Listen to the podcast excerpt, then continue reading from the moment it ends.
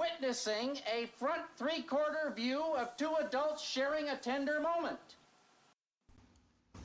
Hello, and welcome to Front Three Quarter View, my Twin Peaks podcast.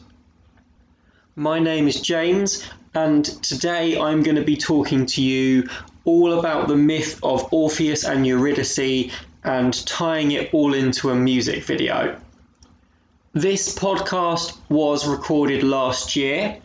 Uh, unfortunately, I don't have time to record a brand new podcast this week, um, but I have got lots of new ones planned and on their way over the coming weeks. But uh, this podcast was recorded last year. It wasn't widely released, it was only released on Mixcloud. So, this will be the first time that it's been on Spotify and iTunes and Google Podcasts and all of those places.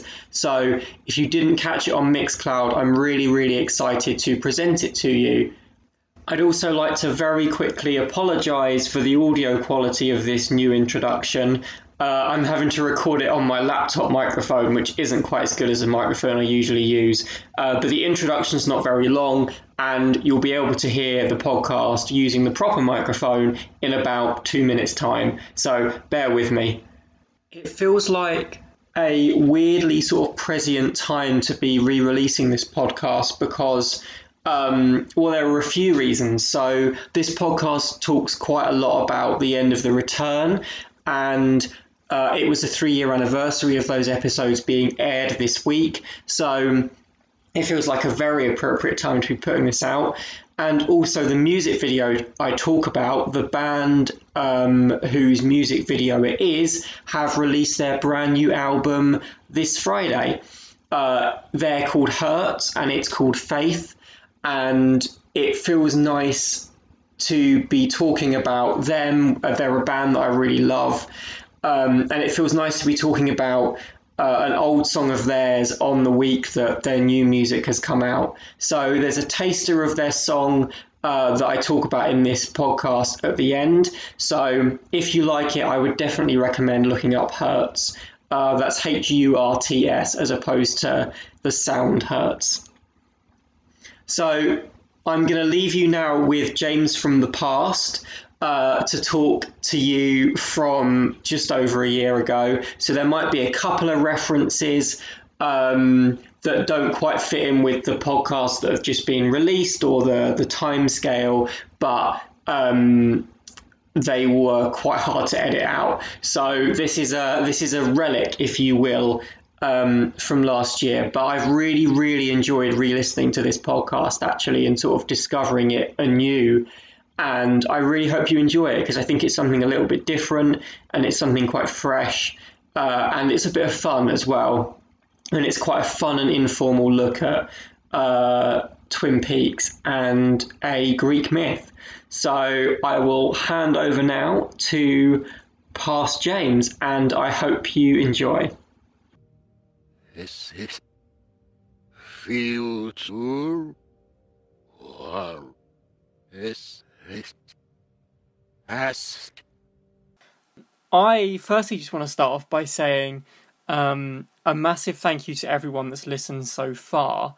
I've had over 200 listens on SoundCloud of the five podcasts that I've done so far, and um, I know that uh, quite a few people have been listening and subscribing on iTunes and listening on Spotify as well. So I really cannot thank you enough for listening and uh, for letting me know what you think and you know for for tuning in every week. Um, I've had some really really lovely comments about the episode so far and some of the discussions that I've had and I just wanted to say a huge thank you to anyone that's told me how much they've enjoyed it, uh, anyone that's listened. Um, your feedback, your opinions, your kind of dedication to listening week in, week out um, it's it's more than I was expecting. Honestly, I thought this would just be a quiet little podcast on the corner of the internet somewhere that might get like ten or twenty listens if I was lucky. So to have over two hundred listens on just one platform over five episodes is more than I could have hoped for. So thank you so much for um, listening, and and I'm just so glad that you're enjoying them. Uh, I hope that I will continue to um, continue to put out some interesting podcasts and kind of provoke uh, some interesting discussion or respond to some interesting discussions that have already been had. But yeah, today's discussion is a bit of a different one.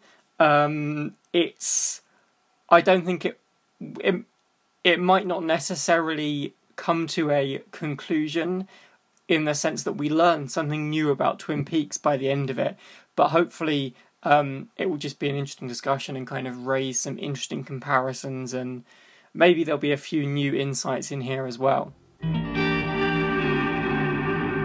So today's podcast is going to be about the myth of Orpheus and Eurydice, uh, which I've just realised I've been pronouncing as Eurydice um, in my head. I think it's Eurydice.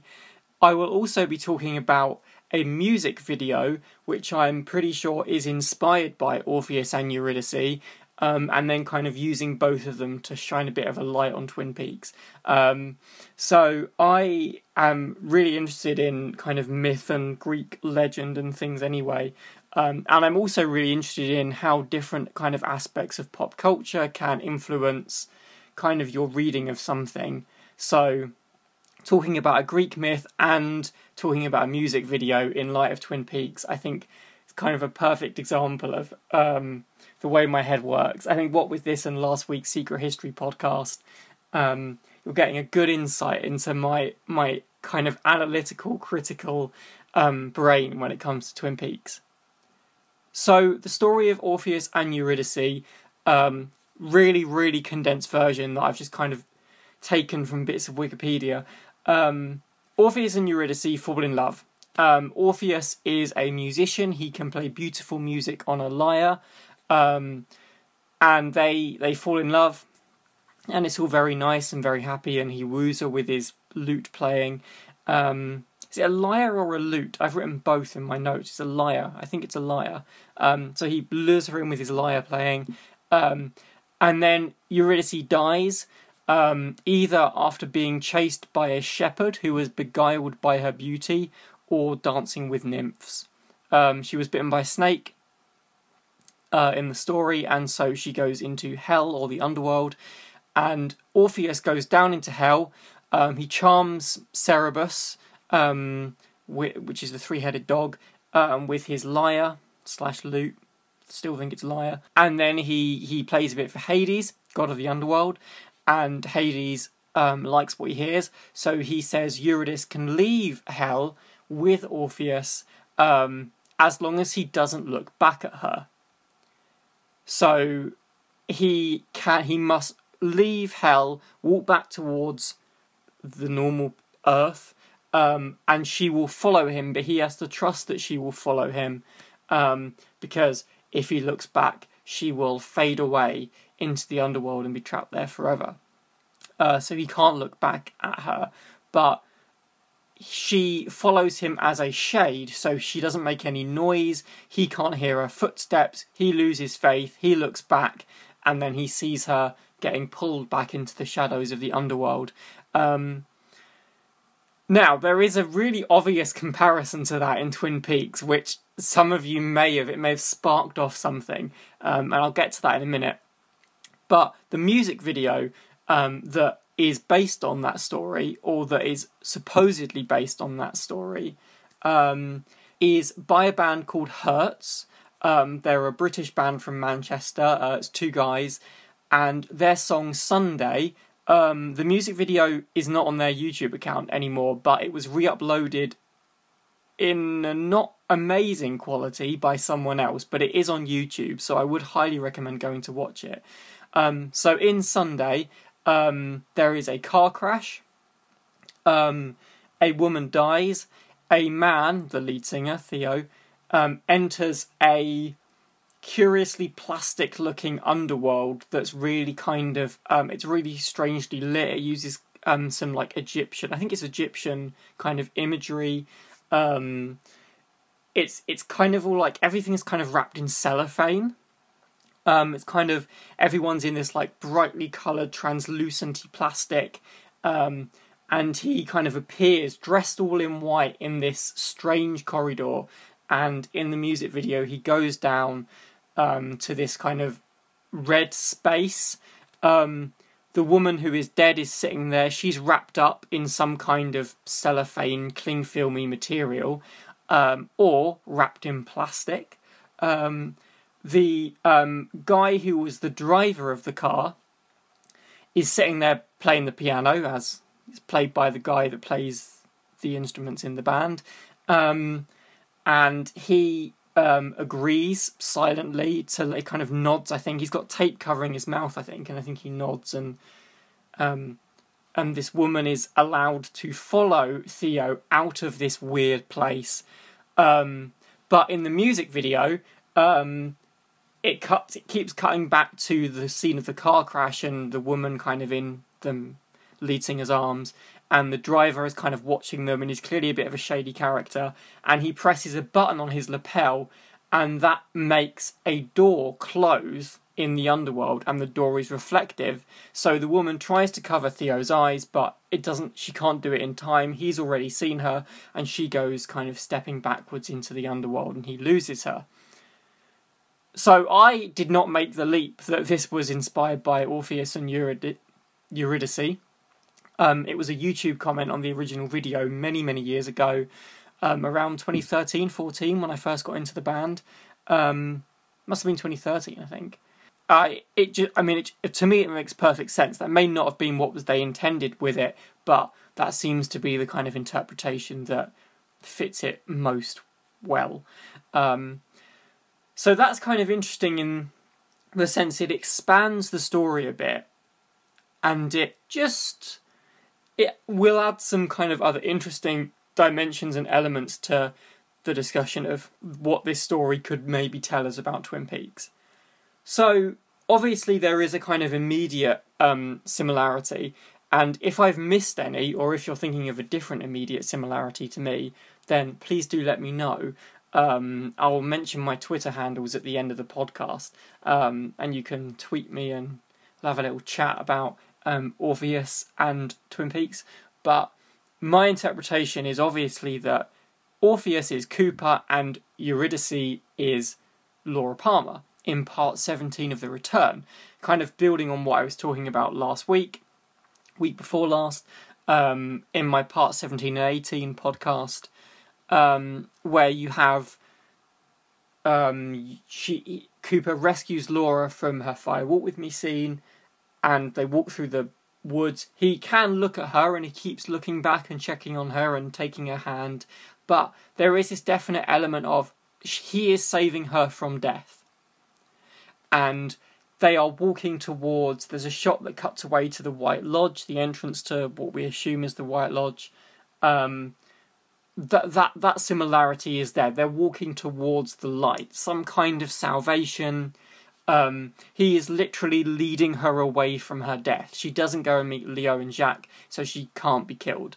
And I mean that that to me was like, well, obviously that's the the idea of kind of looking back isn't quite the same, but this idea of saving someone, leading them out of a kind of hellish space, is obviously um, there's there's definitely similarities there.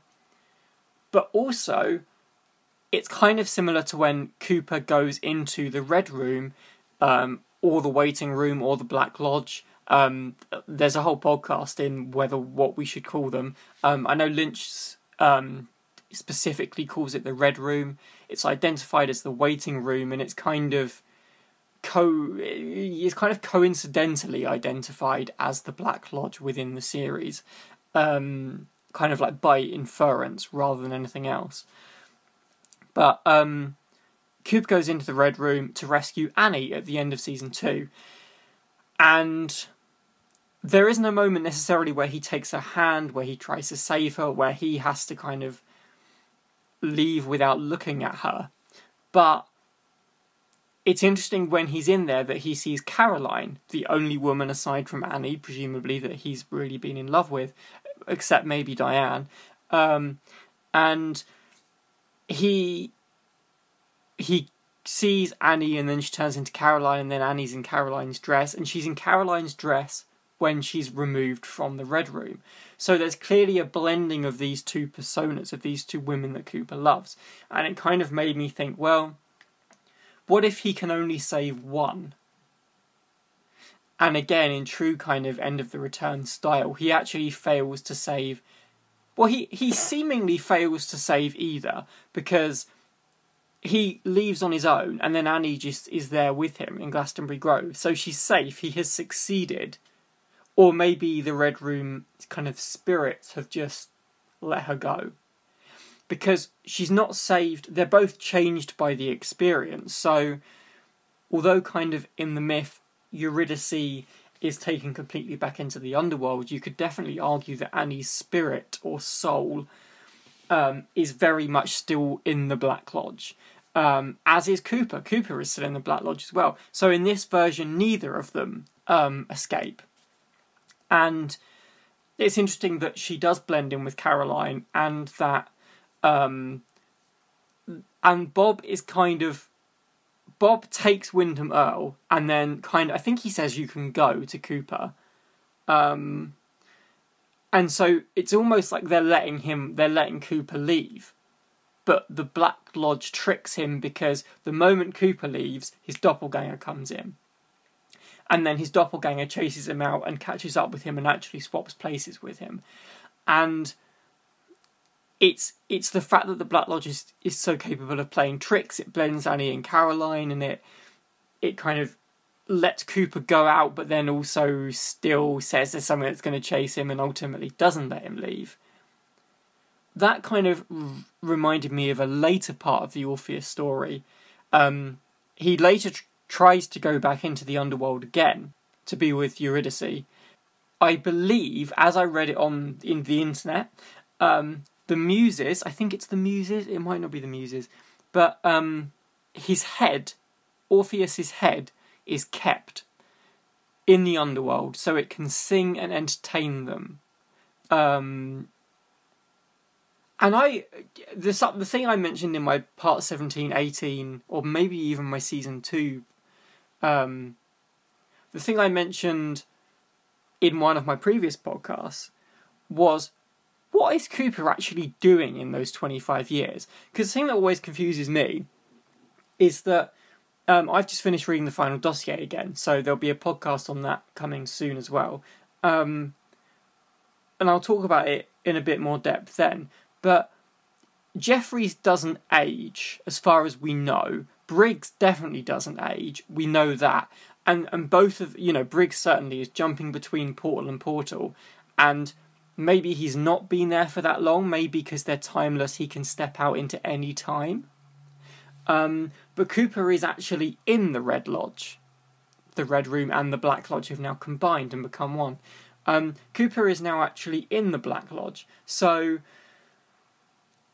he's there for 25 years. He doesn't have it's it's it could be a timeless space, but he is not timeless within it. And everyone else ages as well, like the spirits age and Laura Palmer ages.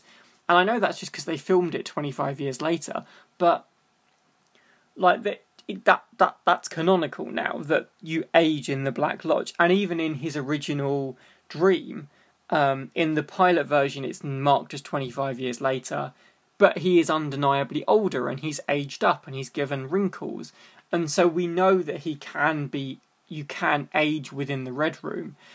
So what what does he actually do there for the 25 years that he's kept there? Because it's almost like a kind of minimum sentence. It just seems like such an I mean, I suppose that's kind of 25 years is roughly the sentence you get for life, isn't it? Um, but that doesn't quite carry into working out why you would have 25 years in the Red Room. Um, is that just the way it works? Is it just the way it works for Cooper? Is he there for that amount of time for a reason because it's simply not his time to come out yet? Um, that's kind of what's implied, I think, the latter. But I was kind of wondering if the Orpheus, kind of his head being kept to provide entertainment, gives us another extra possibility that Cooper is there for the spirit's entertainment for 25 years. You know, it's absolutely fascinating for me to try and work out why he's there for that long and what he does in that time. So, you know, is is he there for their entertainment? That's a that's an interesting little thing to think about. Um, so those kind of theories or those comparisons move away a little bit from telling us about well they they move away a little bit from the kind of looking away aspect of the Orpheus story. Um, and the Sunday video by Hurts um, focuses hugely on that element. Um, the lead singer enters this weird underworld space um, via mirrors, and there are mirrors hanging up at the crash site, and there's a road sign that reads backwards, don't look back, and obviously can only be read in a mirror. Um, so the this kind of the symbolism of mirrors is is hugely there and used at the end of the video. Um, this idea of looking back is really important, and if we stay with mirrors for a second, um, on reading John Bernardy's um, five part electricity nexus theory, um, he kind of theorized this is going to be a really bad summary, but he kind of theorizes that season three is set within this in between space between the real timeline and what he calls lodge space, and that the kind of the the middle point between these timelines or these universes or existences is a mirror, and the mirror is the key that reflects um, Bob. It reveals Bob in both Cooper and Leland, and so the mirror is this kind of bridge gap and it's interesting that it's used in that way in the video as well. Obviously, this this video came out in 2011. The only thing you could probably say that makes it Twin Peaks like uh, deliberately is that the woman that they go into rescue is wrapped in plastic.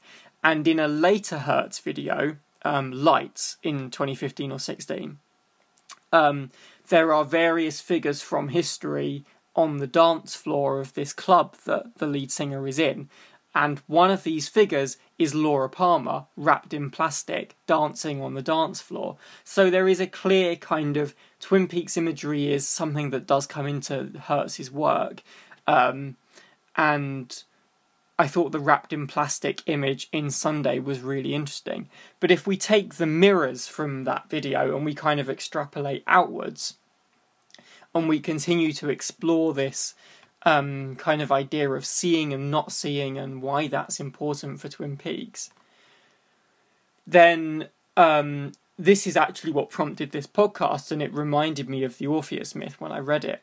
Um, in the uh, five part John Bernardy electricity nexus theory, he talks about um, the end of the final dossier and how Tammy says um, that the only way we can defeat evil is by looking kind of hard into it and by never looking away.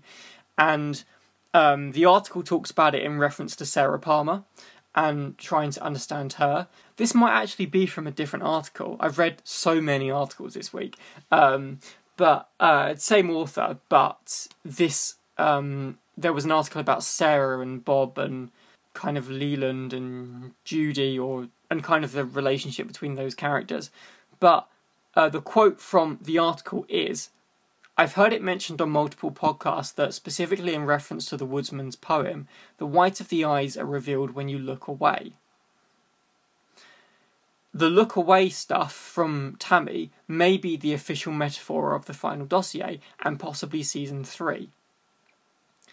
When she writes, How easy it is to quit, give up, lower our eyes, look what happens to anyone here who lost the fight, I can't help but think she's talking about Sarah. Those quotes are really useful for kind of exploring this idea of seeing and unseeing and when you should and shouldn't look back. Um, because the this idea of looking away and that thing about the woodsman and the white of the eyes is seen when you look away is so interesting in relation to Twin Peaks because the whole thing is built on this idea of this town who have always looked away from problems. And I said this way back in my nostalgia podcast as well that the town didn't really acknowledge Laura Palmer's problems or want to acknowledge them until she was actually killed. And and Bobby comes out at the funeral and says, hey, we're all responsible for this. So the idea of looking away is kind of this intrinsic um, idea in Twin Peaks, and it's also a real negative for Tammy from this outsider perspective looking on the town. She's kind of approaching it and saying, This is not the way you do things. This is not a healthy. You can't. The only way you can stop evil is by looking at it, by staring into it, by not looking away from it. Um, so that I was I was reading that and I was thinking about Orpheus and this kind of made me think, well, Coop is trying to bring Laura home to stop Judy at, slash Sarah, two birds, one stone. So I wondered whether I've written the notes Sarah looks away when the rest of us would look back. So Sarah kind of has looked away from what's been going on in her home. She has either inadvertently or deliberately not acknowledged it. She is either oblivious to it or willingly oblivious to it. Does it is there something to be said for the theory that Sarah is also capable of saving Laura? Because this whole time, and by this whole time I mean when Laura was alive, Sarah has been looking away from Laura's trauma and what's going on under her roof, but if she had looked at it, if she had stared at it, would Leland's evil have been stopped? Would Bob's evil have been stopped earlier?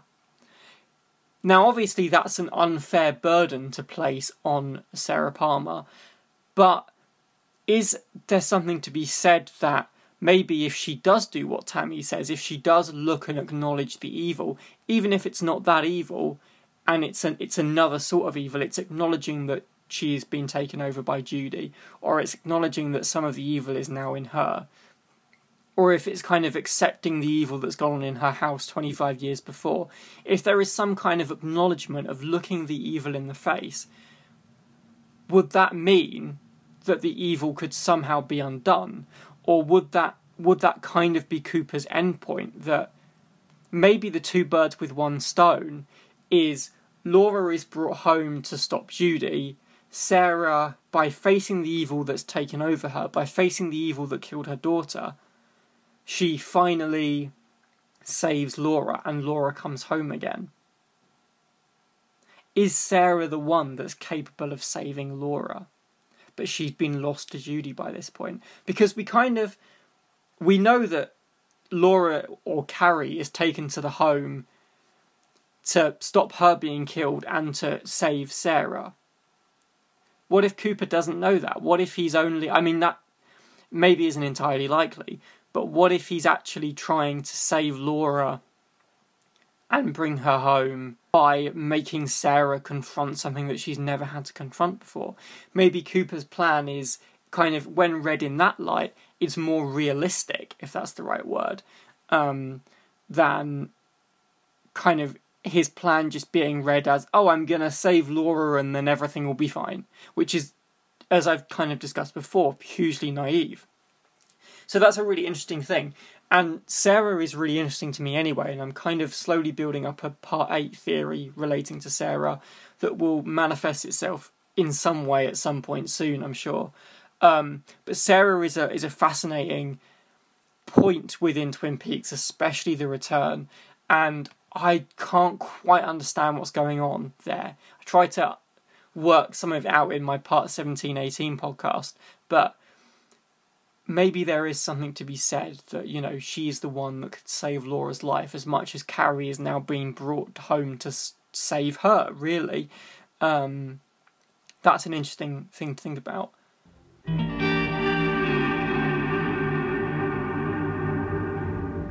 There's also this idea of seeing and unseeing within the myth that if you see something, you lose it.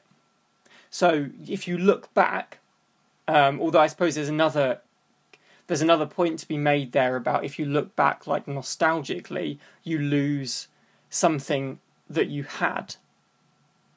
You know, and maybe that's a great metaphor for Lynch and Frost's approach to nostalgia in Twin Peaks, if you try and recreate that, if you look back at season one and two too much, you would only create kind of a pale imitation, a shade of it, and you would not you would not have the same series, you would have one that wasn't as good. So it's only by creating something original and using nostalgia in a different way that you can really kind of bring Twin Peaks to life in the way that The Return did.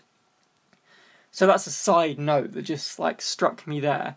But you know, if if there is this idea that you look back and you lose something, and by by seeing you lose something, um, I kind of continue with that line of thought and thought, well, if you see something and lose it, does that mean if you give into temptation? So if you're tempted to look back at Eurydice because you don't trust that she's there, and then by looking back you lose her in the first place. If you give into that temptation of looking, you then lose it. What can that tell us? And I was like, well, actually, that tells us loads of stuff about pretty much every romantic relationship in Twin Peaks. James and Donna, given to temptation after Laura dies, James goes off. Ed and Norma, given to temptation when Nadine gets hit on the head or. Um, oh no, she tries to kill herself and then she loses her kind of memory and then she gets hit on the head and then she comes back. Ed and Norma are together during that period and then all of a sudden they're not. Um, because she comes back. So they, they take they give into temptation and they lose it. Cooper and Diane you know, given to temptation in the return, Diane leaves. You know, they they have sex and then the next morning things are different, Diane is gone. You know, even Douglas Milford, who is my fave after The Secret History, even Douglas Milford and Lana.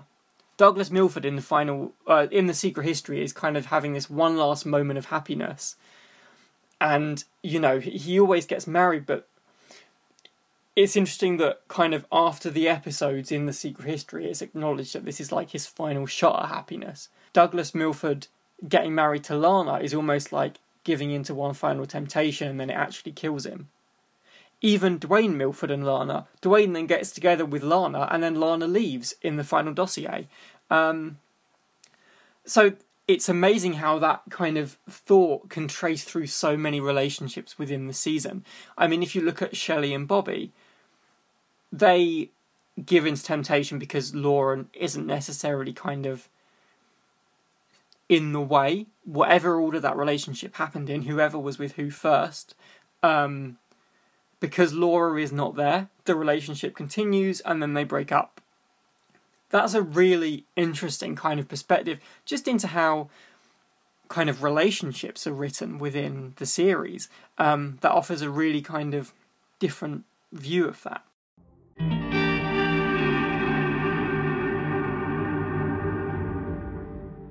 It's just fascinating to me how, I suppose, if you take the shape of any story, it will have a lot of accidental similarities to a lot of other stories.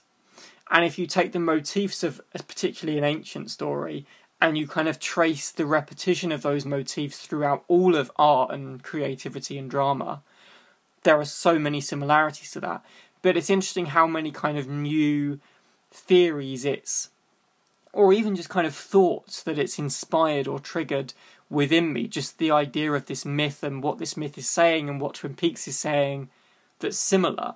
And I think it's really helped me look at certain aspects of the show in a different way.